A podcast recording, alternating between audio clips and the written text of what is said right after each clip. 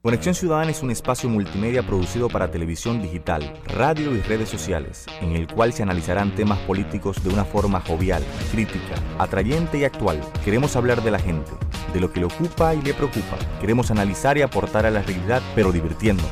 Hablemos de la política que le interesa a la gente, no la que los políticos quieren que hablemos. Hablemos de lo que pasa en RD, la región y el mundo, y fomentemos la participación de la gente en la construcción de sociedades más humanas y cercanas. Hablemos de los temas que conectan contigo. Son las 7. Ya comienza Conexión Ciudadana.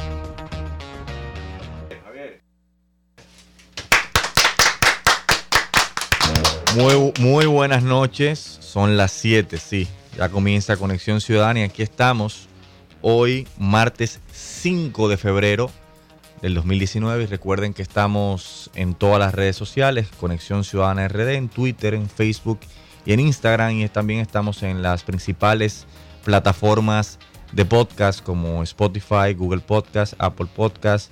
Estamos también en Anchor y estamos ya en Tuning, en Tuning In. O sea que pueden buscar todos los programas. Estamos al día, en diferido, para que puedan escuchar. Eh, si no lo ha escuchado, lo, eh, se ponga y se actualice. Y hoy, martes tenemos eh, gente nueva que se integra a la plataforma Multimedios de Conexión Ciudadana y, además eh, continuamos con el segmento en legítima defensa de Jaime Rodríguez, quien, eh, quien estará con nosotros en la segunda parte.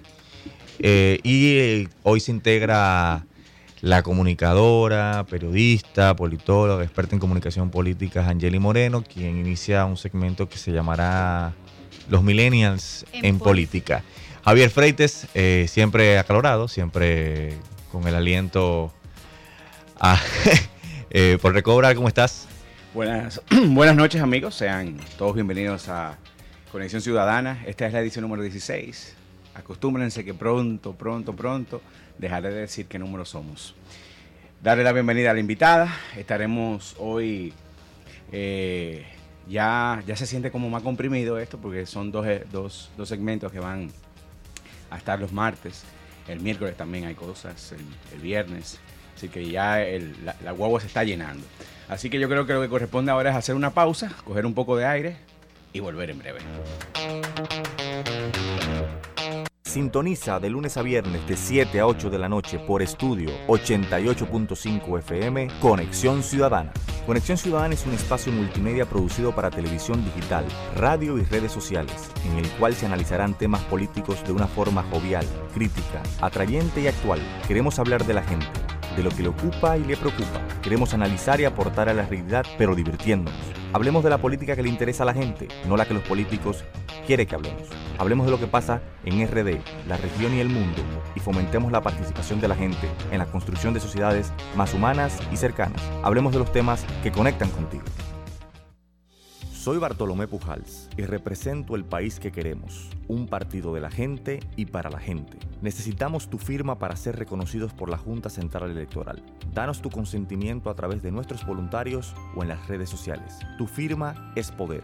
Úsala para transformar el país. Santo Domingo es una ciudad vibrante y asombrosa, pero pasan los años y los mismos colores, con caras distintas, han hecho de Santo Domingo una ciudad que también puede tragarte vivo. Hagamos una nueva política en la capital. Construyamos una nueva historia. Que nadie nos diga que no es posible. Estamos, estamos de vuelta en Conexión Ciudadana, son las 7 y 3. ¿Y cómo estás, Leti Melgen? Muy bien. Bienvenida. Gracias, Perdonen la demora. Eh, ¿Todo bien? ¿Cómo te sientes? Súper bien, súper bien. Hoy vamos, tú sabes que hoy vamos a hablar de, de nosotros. Vamos a hablar de la generación que está cambiando el mundo. La generación que, que ha comenzado a convertirse en hegemónica, es decir, todo se, se piensa, se siente y se vive desde los millennials. Y para ello tenemos, como dijimos antes de la pausa, a nuestra colaboradora Angeli Moreno, quien es periodista, experta en comunicación política y politóloga que va a estar aquí todos los martes con, esta, con este segmento llamado Los Milenios en Política. Hola Angeli, ¿cómo estás? Buenas noches. Buenas noches Bartolomé, a toda nuestra audiencia, a Leti y a Javier que están aquí y a nuestro control Marcel también en cabina. Pues súper feliz de poder eh, concretizar este sueño que para mí ha sido eh, venir a esta emisora y hablar de los millennials en política. Yo siempre he querido hablar de los millennials en política, lo que pasa era que como que no encontraba ese, ese lugar donde poder socializar esto que nos invade y que puede ser que nos dé mucho de qué hablar, no solamente en República Dominicana, sino en el resto del mundo, sobre lo que es la generación que podría en 20 años copar todos los puestos de decisión y poder en el mundo completo. Ya, el, Salvador tiene y ya comenzamos con Nayib Bukele. Sí, yo iba a decir eso, no solo que nos invade, nos abraza, ¿sabes? Porque parece como que es la nueva fragancia de esta época. Sí, eh, con, eh, eh, vamos a hablar en este segmento de Millennials en Política, ¿de qué vamos a tratar? Bueno, vamos a tratar de qué están haciendo los millennials en política, tanto en la República Dominicana como a nivel mundial, cuál es la incidencia, cómo está cambiando la política, cómo, cómo está la vieja política o enfrentando o decayendo o o viniendo un poco rezagada quizás de este golpe que ha dado los millennials y cuál es la situación que tenemos principalmente en nuestro país, donde se habla que quizás para las próximas elecciones del 2020 el 40% del padrón electoral sean millennials. Los millennials son aquellos que nacieron a partir de 1981 hasta el año 2000. Son personas que tienen unas características eh, muy... O sea que yo soy millennial. Sí. Del 81 hasta el 2000. Creo que todos somos millennials aquí. O sea, saquen cédula. Menos, baby, menos el baby. saquen cédula. Eh, yo, me guillo de millennial, yo estoy en los 80. Yo estoy, bueno, yo estoy en, la, en, la borderline, en la, frontera. en la frontera de los 81, porque yo nací en, el, en noviembre de, de 1980. Tú eres senial. Entonces, ¿qué es lo que pasa con las generaciones? ¿Por qué se agrupan en un grupo? o sea, ¿por qué se le pone un nombre a las generaciones? Lo primero es... Vaina de la sociología. Sí. No, eso va en el capitalismo. Sí, el capitalismo. Sobre todo la sociología americana. Sí. Eso gringo. Bueno, identificar los límites. Categoría para vender. Sí, exacto. Gran vaina. Identificar los límites generacionales eh, es muy importante para la ciencia, ya sea para la antropología, para la sociología y para los estudios que se hacen sobre los colectivos y cómo los procesos sociales, políticos y económicos influyen en, esa, en esas personas y esas personas adoptan una forma o un comportamiento en la sociedad. Antes de los millennials, me voy solamente a suscribir a hablar de antes y después de los millennials, están los, los baby boomers, que eran la generación X, la cual nació de 1969 hasta 1980. La mayoría de los millennials, de hecho, son hijos de esta generación. Lo de, o sea, es la generación eh, viva que, que, tiene, o sea, de, padres vivos que tienen los millennials más fuertes que, que, esta generación. Esta se caracterizó, por ejemplo, por una, un impacto muy, muy destacado en la crisis española del 73.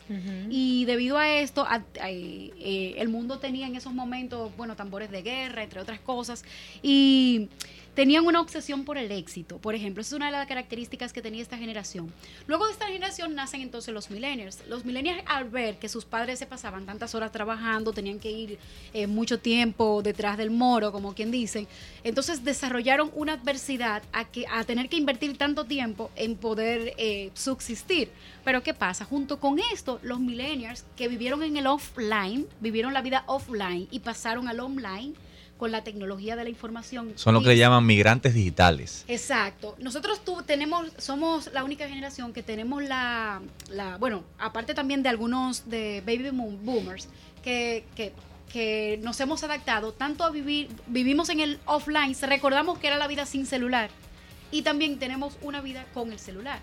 Entonces, ¿qué pasa? Esta generación tiene características importantes que, que incidirían en la economía, en la sociedad y en lo más importante que tiene la sociedad, que, son, que es la política. una, una, cosita, o sea, nosotros podemos recordar que era la vida sin celular, pero no podemos imaginarnos la vida sin ella. Exacto. A diferencia, por ejemplo, de la generación de, mi, mamá. La generación Z, que es la generación de mi hijo que tiene 12 años, que es un nativo digital. O sea, él nació en medio de la computadora y todo eso. Exactamente. Entonces está la generación millennial que dicen que somos unos frustrados. Nos dicen así, pero en verdad, cuando uno cuando escucha la palabra, dice, conchale, pero ¿y cómo es que yo soy un frustrado? Pero es verdad.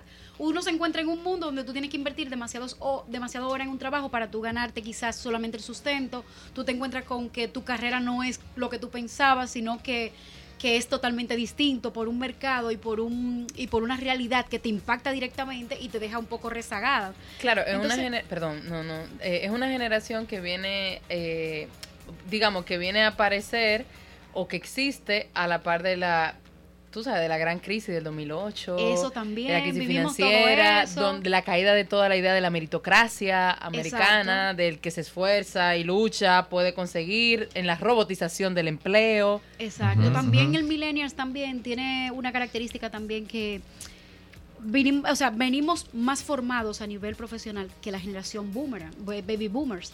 Entonces, esto hace que los millennials, de una forma u otra, tienen unas características muy singulares, como por ejemplo, somos muy sociables, queremos aportar. Más que estar en un lugar, queremos aportar. Y lo que nos hace feliz no exactamente es el dinero. Sí, yo, yo, yo, yo, yo veía un estudio, por ejemplo, donde sobre todo los millennials lo, que llaman en la perspectiva empresarial las soft skills están más desarrolladas que los baby boomers, que tienen las, eh, las, las herramientas más, o sea, tienen una formación técnica muchísimo mayor que la que podemos tener nosotros. No tenemos mayor forma de relacionarnos, mayor manejo de las redes sociales y sobre todo, eso que tú decías de que eh, más de un 60%, por ejemplo, de los millennials eh, están dispuestos, no están dispuestos a trabajar en un lugar que, por ejemplo, le prohíba navegar en Internet. Y quieren ser parte además de trabajos en los cuales eh, su trabajo impacte en la sociedad, independientemente de que eso pueda tener una, traducción en un menor salario. Y eso se impacta, eso, eso mismo que tú estabas diciendo, en 2014 hubo una crisis en, en Francia porque los trabajadores pedían que después del trabajo no le puedan llamar a su celular y eso se convirtió en ley. O sea, tú después del mm. trabajo no podía el empleador llamarte porque los baby boomers, que son los padres, la, mayor cantidad de padres vivos que tienen los millennials, tienen una vida demasiado agitada de trabajo. Entonces, huyéndole a eso es que ellos también han querido esta independencia de, poder eh, disfrutar más tiempo con ellos mismos. Y por eso ustedes ven, no es fortuito, que por ejemplo, eh, yo vi por ahí un, anuncio de una pizzería que decía nuestra app y decía más tiempo para ti.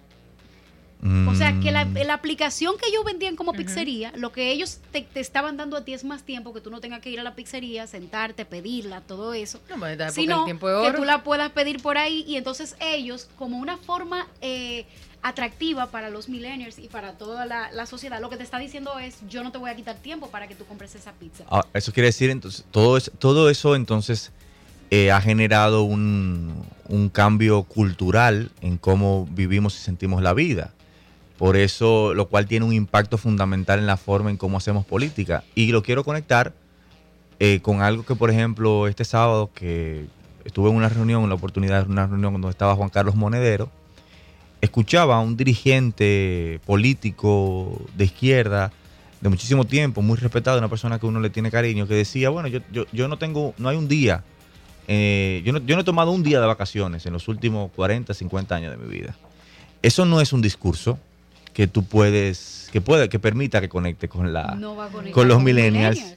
porque, los millennials lo, que quieren justamente la independencia incluso del tiempo. Entonces, ¿qué pasa con los millennials? Los millennials tienen un deseo intrínseco de aportar. Y esto se ha traducido mucho en la parte política y se dice incluso que los millennials podrían acabar con la política como la conocemos tradicionalmente si se interesan en ella.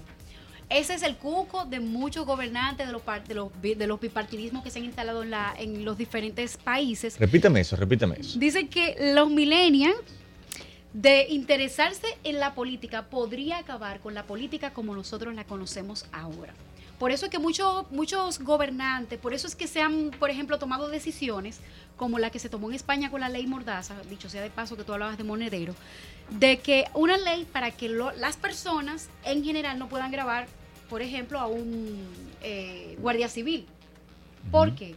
Porque podría estar sucediendo con este guardia civil lo que pasó hace casi dos años en Estados Unidos, un auge de policías blancos matando a negros. Entonces eso eso eso convulsionó, o sea, la, sociedad convulsionó con ese tema. Entonces, para ellos evitar crisis como esas, ellos desde antes, ¡pap! esta ley que prohíbe este tipo de cosas, porque el millennial es muy empoderado, porque ve la, la tecnología como una parte de sí que también es indivisible. Por eso tú decías ahorita, Leti, que no podemos vivir sin el celular, pero es que ya lo consideramos como parte de nosotros.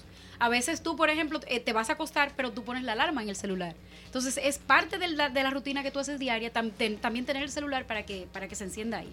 Entonces, este, esto que acaba de suceder ahora en El Salvador con, con el ascenso al poder de este político de 37 años, eh, Bukele, es una muestra de lo que podría estar pasando con los millennials en el resto del mundo. ¿Por qué? Mm. Esto es un, joven de millennials, dicho sea de paso, de 37 años, que se dedicó en la Universidad de la Publicidad. Tuvo que dejarla porque la familia de él realmente no necesitaba mucho que él eh, fuera a la universidad, pero él se dedicó directamente a, a, los negocios de su padre y decidió hacer política. Él entró a un partido político en el cual hace 10 años se fundó luego de una guerra civil que hubo en su país y de una guerrilla fue alcalde dos veces. Sí, fue alcalde, pero ¿qué pasa? El partido que lo cogió, aunque las bases votaron por él, el partido lo, echó de, su estructura por un inconveniente que él tuvo en una de las alcaldías que mencionaba Bartolomé con una edil. Pero ¿qué pasa? Eso no fue una limitante para que él fuera a las elecciones y se presentara como presidente y de, y de paso ganara. Entonces, eh, se dice en los últimos estudios que se han hecho también de los millennials que los millennials pueden hacer que la clase bipartidista tiemble, porque ya la crisis que tienen los partidos políticos, la desconexión que tienen de la ciudadanía y el hecho de que los millennials tienen ahora nuevas formas de empoderarse y de llevar el poder y poder eh, de una forma u otra concretizar los sueños que tienen como generación, pues suceda que pasen cosas como esta y que una persona que no pertenece incluso a un partido político llegue a lo que es la presidencia de un país como El Salvador, como Nayib Bukele. Bueno, vamos a la primera pausa y seguimos hablando con Angeli Morena sobre los millennials en política. Santo Domingo es una ciudad vibrante y asombrosa, pero pasan los años y los mismos colores, con caras distintas, han hecho de Santo Domingo una ciudad que también puede tragarte vivo. Hagamos una nueva política en la capital. Construyamos una nueva historia que nadie nos diga que no es posible. Soy Bartolomé Pujals y represento el país que queremos, un partido de la gente y para la gente. Necesitamos tu firma para ser reconocidos por la Junta Central Electoral. Danos tu consentimiento a través de nuestros voluntarios o en las redes sociales. Tu firma es poder. Úsala para transformar el país.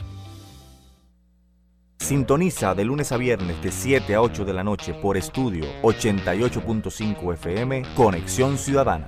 Conexión Ciudadana es un espacio multimedia producido para televisión digital, radio y redes sociales, en el cual se analizarán temas políticos de una forma jovial, crítica, atrayente y actual. Queremos hablar de la gente, de lo que le ocupa y le preocupa. Queremos analizar y aportar a la realidad, pero divirtiéndonos. Hablemos de la política que le interesa a la gente, no la que los políticos quieren que hablemos. Hablemos de lo que pasa en RD, la región y el mundo, y fomentemos la participación de la gente en la construcción de sociedades más humanas y cercanas. Hablemos de los temas que conectan contigo.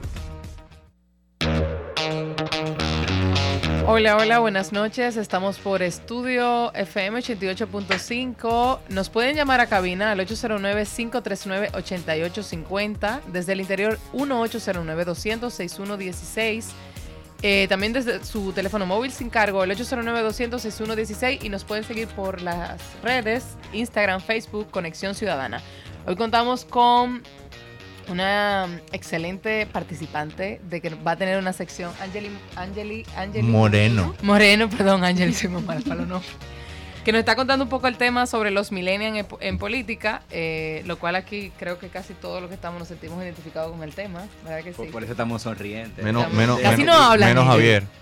No, porque, a ver, eh, creo que es interesante el hecho de, ver cómo eh, nuevas edades que parecían dormidas, en el caso de los millennials, la, la generación que está por debajo de los millennials se veía como más mucho más comprometida, con un espíritu de más de, equipo de trabajo, etcétera.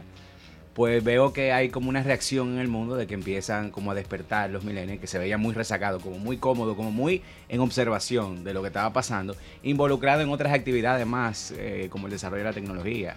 Pero en la política no estábamos muy metidos. Y el hecho de tu ver, por ejemplo, una Jeep Bukele que estaba, que era, era una promesa, eh, ¿De qué presidente todo el mundo pronuncia el nombre bien? No, pero. No, pero yo, yo, lo confieso. yo lo confieso. ¿Cómo que se pronuncia? Nayib Bukele. Nayib Bukele. Lo que pasa es que Nayib, yo con él lo di fortuitamente con él. A partir de ahí le di seguimiento porque eh, a mí me encantan las historias de éxito de las alcaldías. Y él comenzó con una alcaldía pequeña en su natal eh, de, El Salvador. Y luego, bueno. Eh, Actualmente me parece que es alcalde de, de la, de la capital. De, de San Salvador. de sí. San Salvador.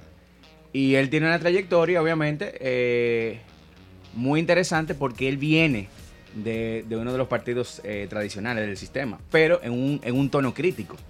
no, no es un tono complaciente y el hecho de que este joven de 37 años, que a todo lo que se ha presentado ha ganado, se presentó a esa alcaldía, se presentó a la segunda y todo ha sido como avanzando, ahora de repente está eh, ocupando la presidencia y para nosotros va a ser eh, un caso de mucha atención porque es uno de los nuestros. Es uno de los nuestros.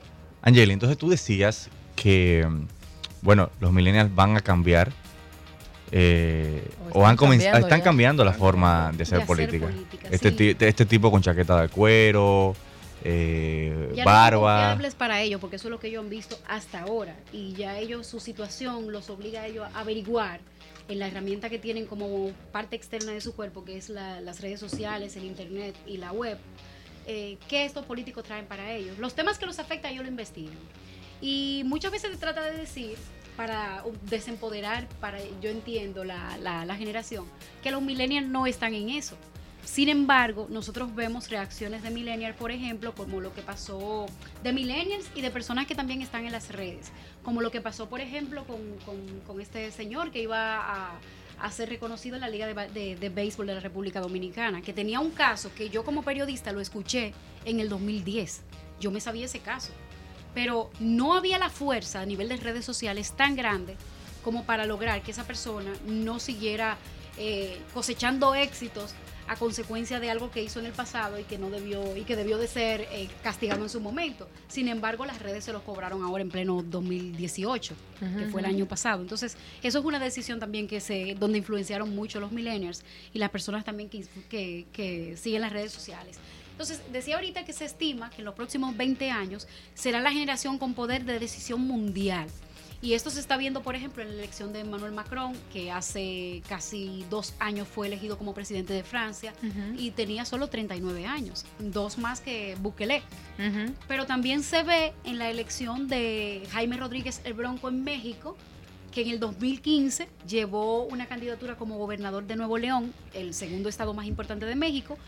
Él no es millennials. Entonces, ¿cómo contribuyen los millennials a su éxito en campaña? Bueno, él hizo una campaña basada, dado las circunstancias que tenía y se había peleado, peleado con los medios de comunicación y los partidos tradicionales, tuvo que hacer una campaña estrictamente en las redes sociales.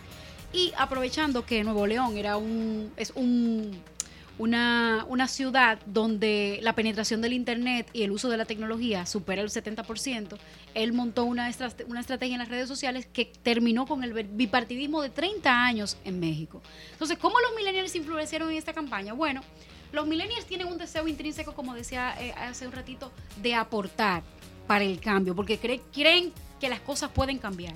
Entonces, ellos... Sí, eso, eso es una prestación fundamental eh, para los millennials. Y yo o sea, creo que, y escúchame, Angeli, yo creo que también, no sé, tú, tú confírmame o corrígeme, eh, han roto lo- los dos, las dos contradicciones clásicas de la política, is- las dos izquierda-derecha.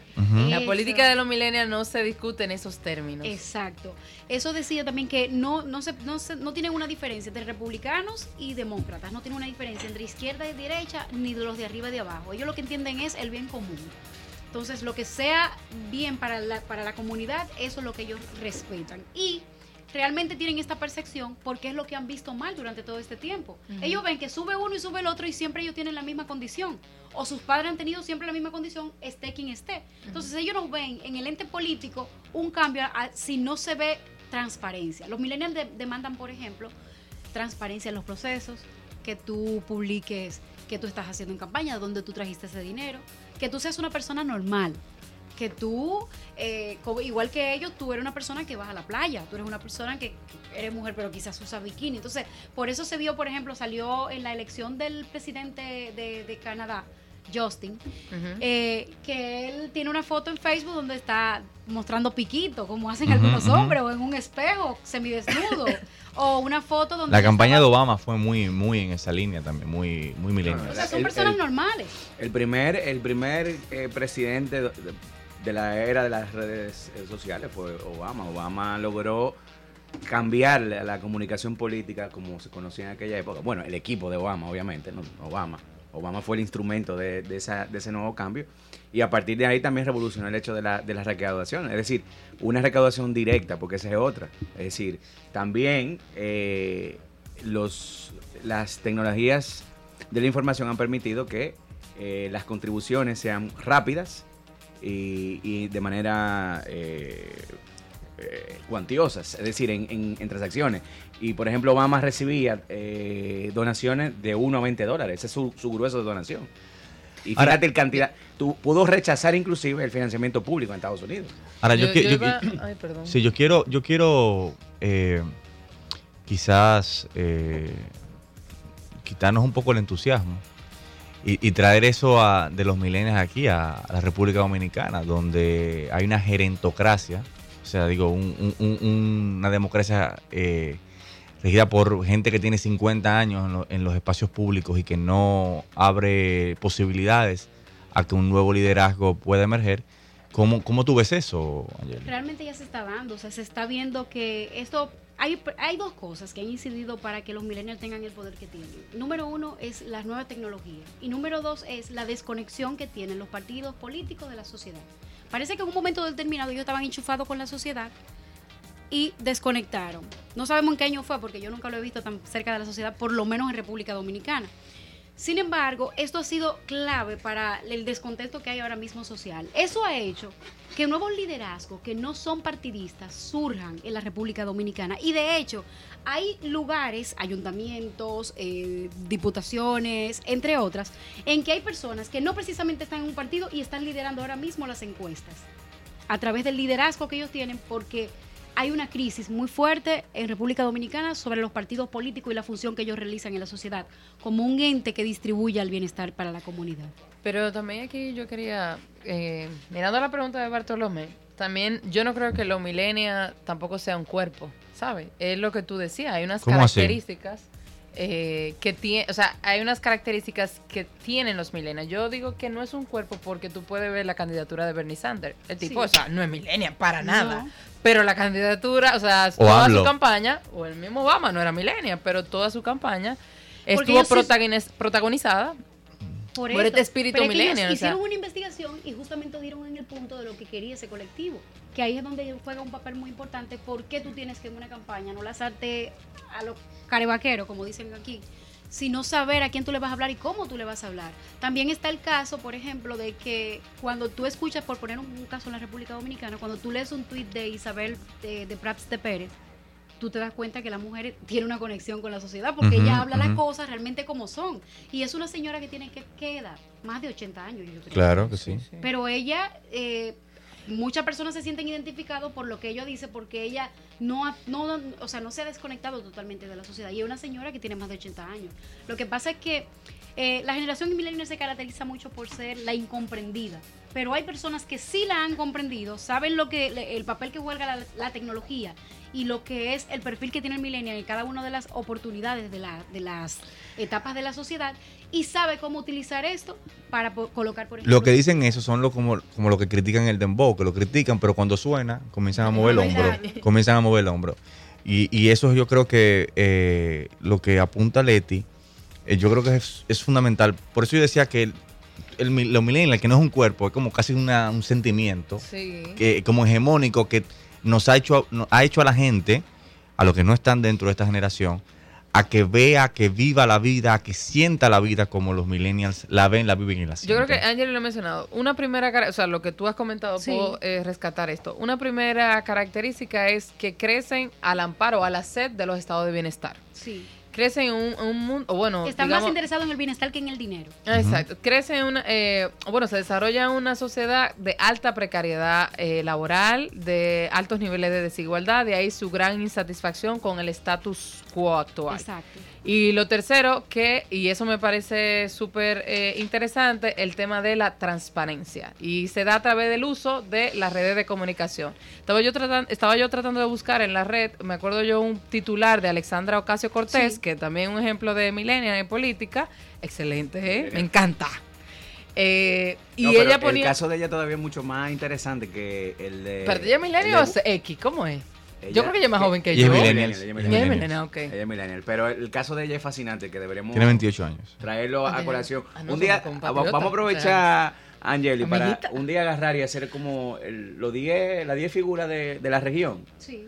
Para Porque hay casos que son verdaderamente fascinantes. Y el de esa Eh, joven exactamente. mencionas, Y yo recuerdo un titular de ella, de lo primero que leí, que no, lo estaba buscando y no, no lo encontraba, pero era algo así. Ella decía, bueno, no es de nada con pedir transparencia. E- Era como natural. Bueno, no hay, no hay, no hay, no hay nada de pecado en este momento hablar de o pedirle transparencia a, tu, a tus representantes.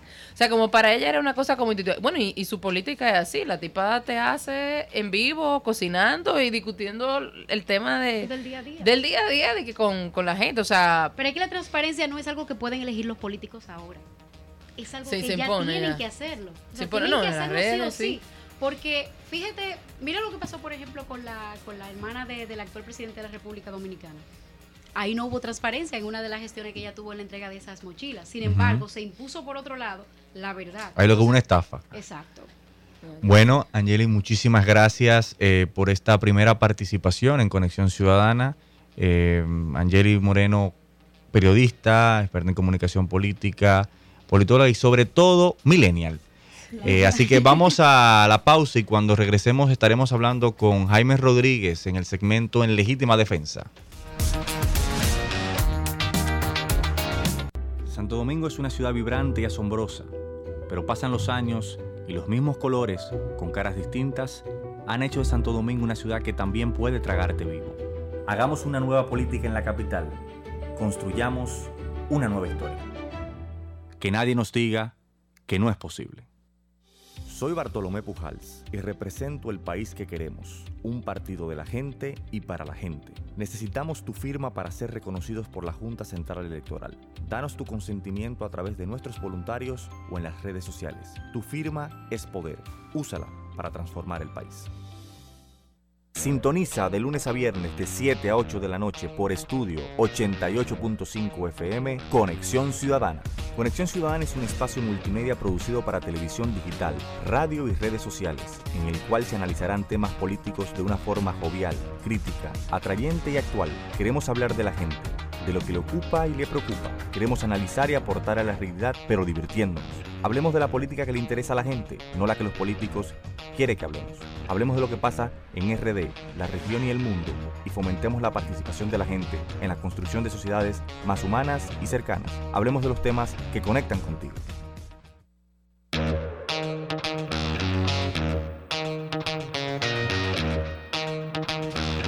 Bueno, iniciamos la segunda entrega de En Legítima Defensa con el abogado. Bueno, no. Déjame yo salirme de ahí porque él precisamente le puso así a su segmento. Porque no quieren que lo encartonen y diga que solo aquí se habla de derecho. Y la semana pasada tuvimos un, un tema muy. eh, que generó eh, mucho debate. Y creo que Jaime debe traerlo de vuelta porque gustó mucho. Y que sí, porque la gente que lo escuchó en diferido no, nos hicieron buenos De- comentarios. Estados Unidos le. Zaida sí, y, y- y Rocío. les gustó bastante. Entonces, pero hoy. eh, A mí me encanta que Jaime se, de- se saca de eso, de abogado. Tanto daño le han hecho al abogado a la política dominicana, Dios mío. Así es, por suerte yo no el perdón tengo de mis colegas que están acá. esa solidaridad de clase. Bueno, entonces hoy tenemos eh, el tema. Bueno, Jaime siempre tiene un tema interesante. El de hoy es la reproducción social y el discurso del éxito individual. Eh, vamos a ver cómo es que lo va a traducir esto. lo voy a poner en, en- en atención. Jaime, eh, americana, ese. te- la pusiste difícil. La pusiste difícil en la primera entrega. Vamos a ver ahora cómo tú vienes. Las- Bien, bueno, agradecer a ustedes eh, la oportunidad de estar aquí compartiendo algunas ideas. Recalco que el título de mi segmento eh, refiere a que frente a las posiciones dominantes, a las ideas dominantes que Hegemónicas. se imponen en la sociedad, nosotros tenemos la legítima defensa de oponer ideas críticas, pensamientos críticos a las mismas. Y yo hoy traje este tema que me parece muy interesante, porque todos vemos de manera constante cómo en los medios de comunicación se hacen conferencias, en las conversaciones entre las personas, se hace una usual referencia a el éxito individual y cómo a partir de, de- esa concepción del éxito individual se ha configurado todo un discurso que coloca el esfuerzo individual de la persona, particular de la persona, como la principal condición para poder ser exitosa en la vida. Evidentemente, trayendo eso como contrapartida, el hecho de que todo aquel que no es exitoso, entre comillas, es considerado como una persona que no se esforzó lo suficiente en, en términos individuales. A partir de eso vemos cómo surgen eh, frases como muy popular en Estados Unidos, como esa idea de los winners and losers. Eh, ya aquí un representante de una de las familias de la oligarquía de la República Dominicana dijo en una ocasión que los cañeros eran pobres porque no se organizaron, entre otras expresiones que suel, solemos escuchar.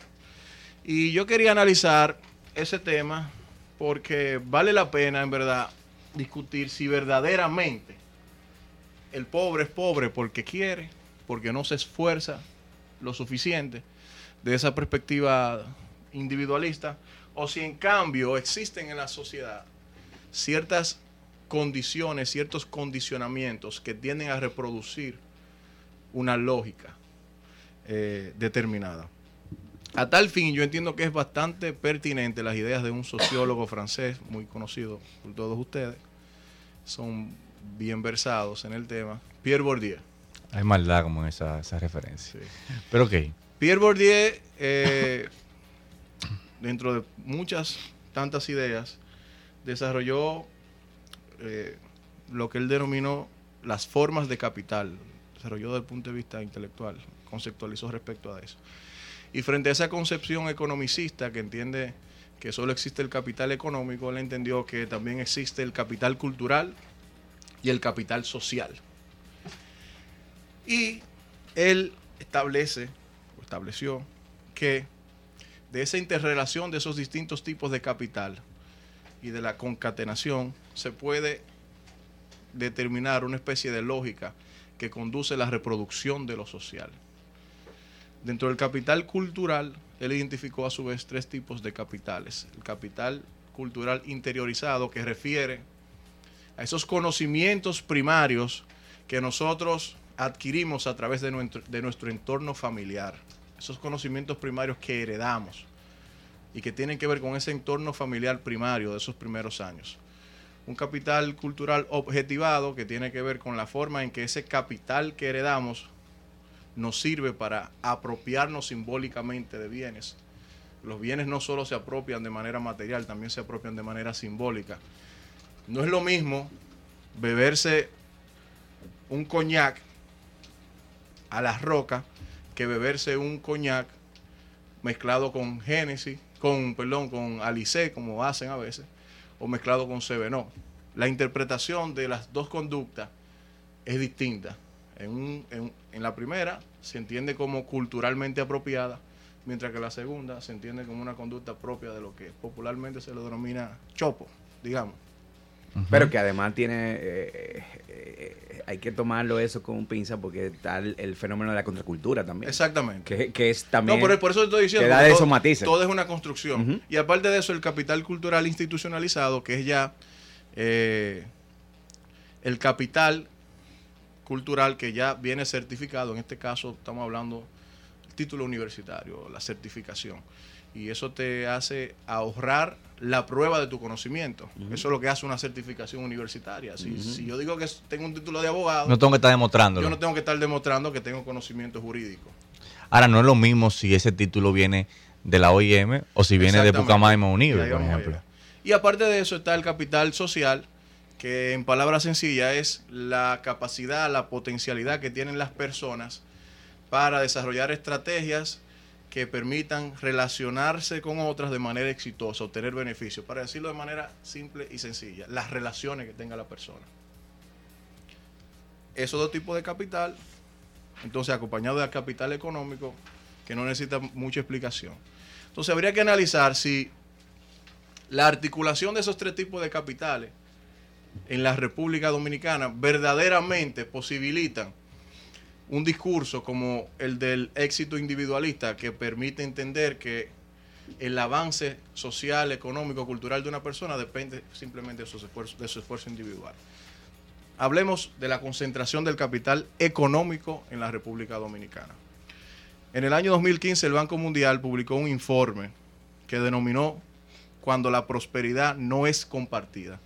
En ese informe, el Banco Mundial determinó que de- del 2000 al 2011 el PIB, el Producto Interno Bruto en la República Dominicana, la riqueza que producimos, se incrementó en un 50%. Sin embargo, dice el informe, apenas un 2% de la población es- escaló a un grupo de mayores ingresos.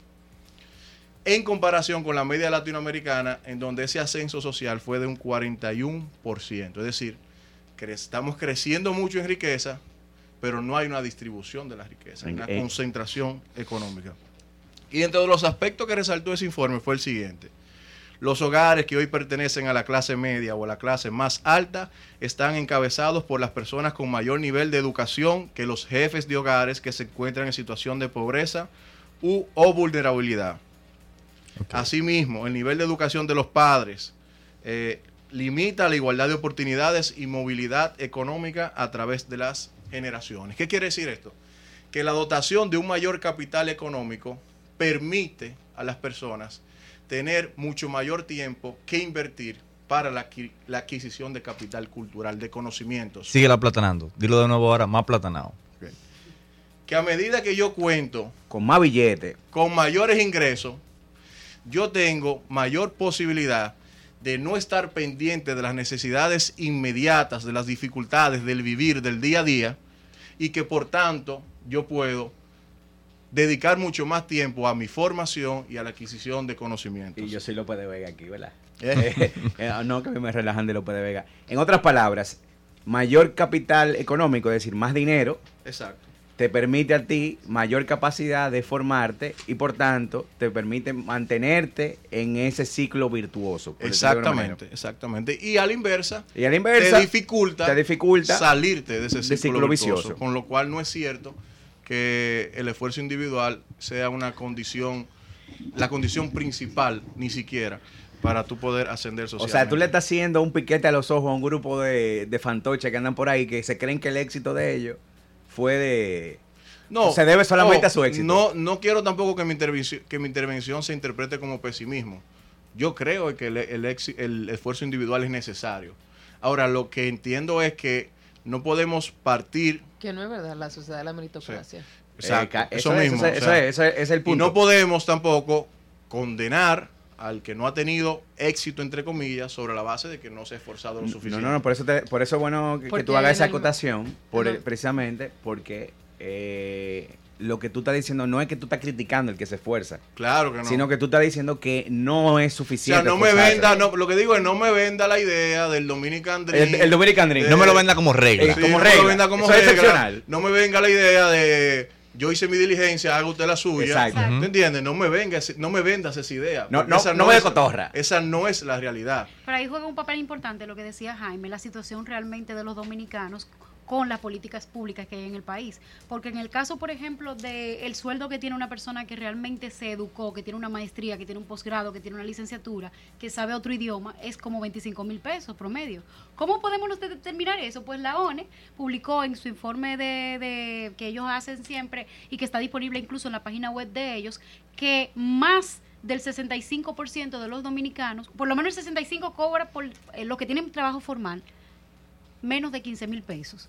Y el 80% o casi el 80% cobran menos de 25 mil pesos, los que tienen trabajo formal. Y entre las personas que tienen trabajo formal están los que, las personas que fueron a otro país, hicieron una maestría por ahí, tienen una licenciatura, que están en tal sitio y aquello, y no ganan más de 25 mil pesos. Entonces, ¿cómo tú le dices a una persona que gana menos de 25 mil pesos, que trabaja de 8, y me- de 8 de la mañana a 5 o 6 de la tarde, que progrese? Exactamente. Si tú, aparte de que tú lo tienes ocupado el día entero para que no haga absolutamente más nada, le pagas un sueldo de miseria con el cual no puede recuperarse a Claro. sí mismo. Porque lo que hay detrás, lo que hay detrás de ese discurso no es nada ingenuo. O sea, lo que hay detrás de este discurso es eh, profundizar la lógica individualista del neoliberalismo.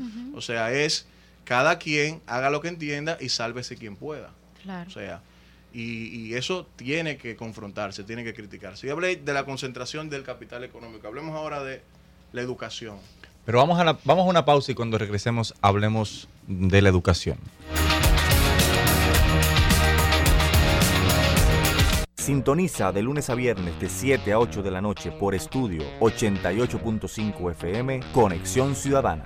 Conexión Ciudadana es un espacio multimedia producido para televisión digital, radio y redes sociales, en el cual se analizarán temas políticos de una forma jovial, crítica, atrayente y actual. Queremos hablar de la gente de lo que le ocupa y le preocupa. Queremos analizar y aportar a la realidad, pero divirtiéndonos. Hablemos de la política que le interesa a la gente, no la que los políticos quieren que hablemos. Hablemos de lo que pasa en RD, la región y el mundo, y fomentemos la participación de la gente en la construcción de sociedades más humanas y cercanas. Hablemos de los temas que conectan contigo. Soy Bartolomé Pujals y represento el país que queremos, un partido de la gente y para la gente. Necesitamos tu firma para ser reconocidos por la Junta Central Electoral. Danos tu consentimiento a través de nuestros voluntarios o en las redes sociales. Tu firma es poder. Úsala para transformar el país. Santo Domingo es una ciudad vibrante y asombrosa, pero pasan los años y los mismos colores, con caras distintas, han hecho de Santo Domingo una ciudad que también puede tragarte vivo. Hagamos una nueva política en la capital. Construyamos una nueva historia.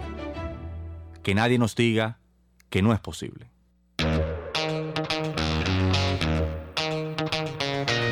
Bueno, seguimos conversando con nuestro querido Jaime Rodríguez, que hoy sigue la de- segunda edición de En Legítima Defensa.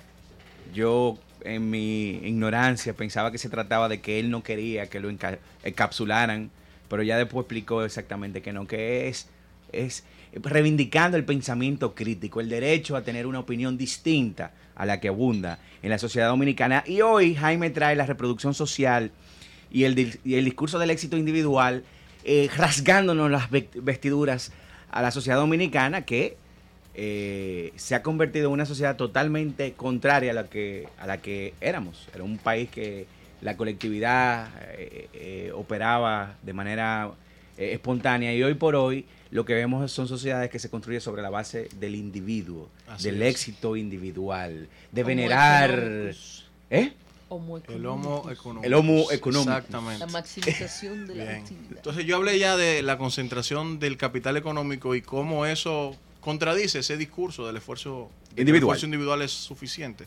Hablemos ahora también de la educación, la educación como privilegio, según las estadísticas que he podido identificar. La Organización para la Cooperación y Desarrollo Económico realizó un estudio hace unos años que denominó la educación superior en la República Dominicana.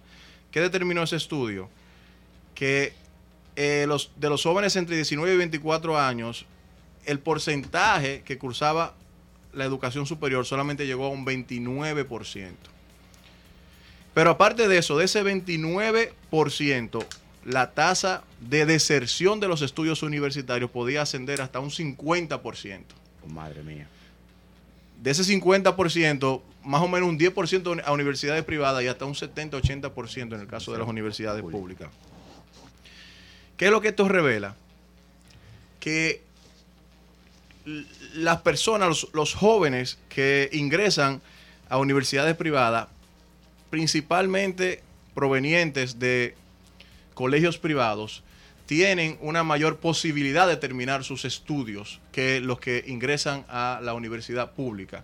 Eso en probabilística, o sea, es una cuestión estadística. Vinculado, evidentemente, lo que estoy diciendo con el tema de la dotación de cierto capital económico. Lo que hablábamos en la Porque primera parte. usualmente quien eh, tiene que ingresar a un sistema público de educación superior una persona que no tiene los recursos con que cuentan otras personas y por tanto tiene que dedicarse al trabajo y termina posiblemente desertando de sus estudios porque tiene que resolver sus necesidades inmediatas, sus necesidades básicas. Y tiene una responsabilidad también con la familia, porque también tiene que ayudar a sus padres a medida que un hombre, que un joven dentro de su familia va alcanzando cierto nivel de edad, ya tiene que aportar en la casa. Y de hecho, Exacto. la familia se lo exige.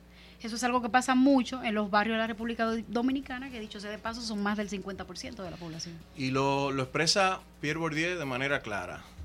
Un individuo solo puede prolongar el tiempo destinado a la acumulación de conocimientos de capital cultural, mientras su familia pueda garantizarle tiempo libre y liberado de la necesidad económica.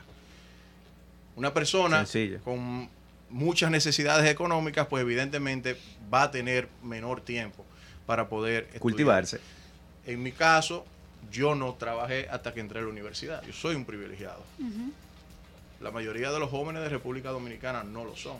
Y eso tal vez me, tal vez no, me coloca a mí en una condición mucho más favorable que a la mayoría de los jóvenes de la República Dominicana. Y eso no tiene que ver con mi esfuerzo individual, en absoluto. Por último, hablemos del capital social y el mercado de trabajo. Porque aún quienes pueden Acumular capital económico. Aún quienes con todas las precariedades Mm. pueden constituirse en accidentes estadísticos y sacar un título universitario, tienen entonces después que enfrentarse al mercado de trabajo de la República Dominicana, que está atravesado profundamente o condicionado profundamente por la dotación de un capital social previo, por la capacidad de tener relaciones para poder ubicarte desde el punto de vista eh, del empleo. Más aún del empleo cualificado, porque, como voy a explicar, la mayoría del empleo en la República Dominicana es de baja cualificación, lo que hace que respecto del empleo cualificado haya una mayor competencia y dependa con, mucha, con mucho mayor énfasis el nivel de relacionamiento y de contacto que se tenga. Eh, la economía dominicana en un 61% se enfoca en el sector servicios e intermediación. Muy vinculado esto con el sector comercio. En la parte de la industria y en lo que refiere a la manufactura local, está orientada muy especialmente a la fabricación de bienes de uso que son de bajo procesamiento, es decir, que requieren poca cualificación técnica para su elaboración De bajo valor agregado. de bajo valor agregado, zona franca, por citar un ejemplo. Eh, jóvenes pegando botones en zona franca, eh, jóvenes Poniendo zipper. poniendo zipper, Mujeres. mujeres, Ensamblando Mujeres, eh, eh, mujeres, piezas de ropa, mujeres planchando sábana en los hoteles. ensamblando ropa, en fin, hay muchísima... Entonces, ¿a qué conclusión llegó la Organización para la, Co- para la Cooperación y el Desarrollo Económico a partir de este modelo económico? Porque el modelo económico siempre va a condicionar el mercado laboral. Cito.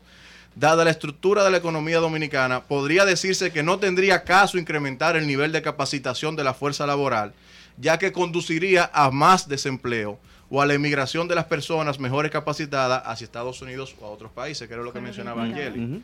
Dado el modelo económico dominicano, lo que requiere el mercado de trabajo es una, una mano de obra de poca cualificación. Peluqueros y peluqueras.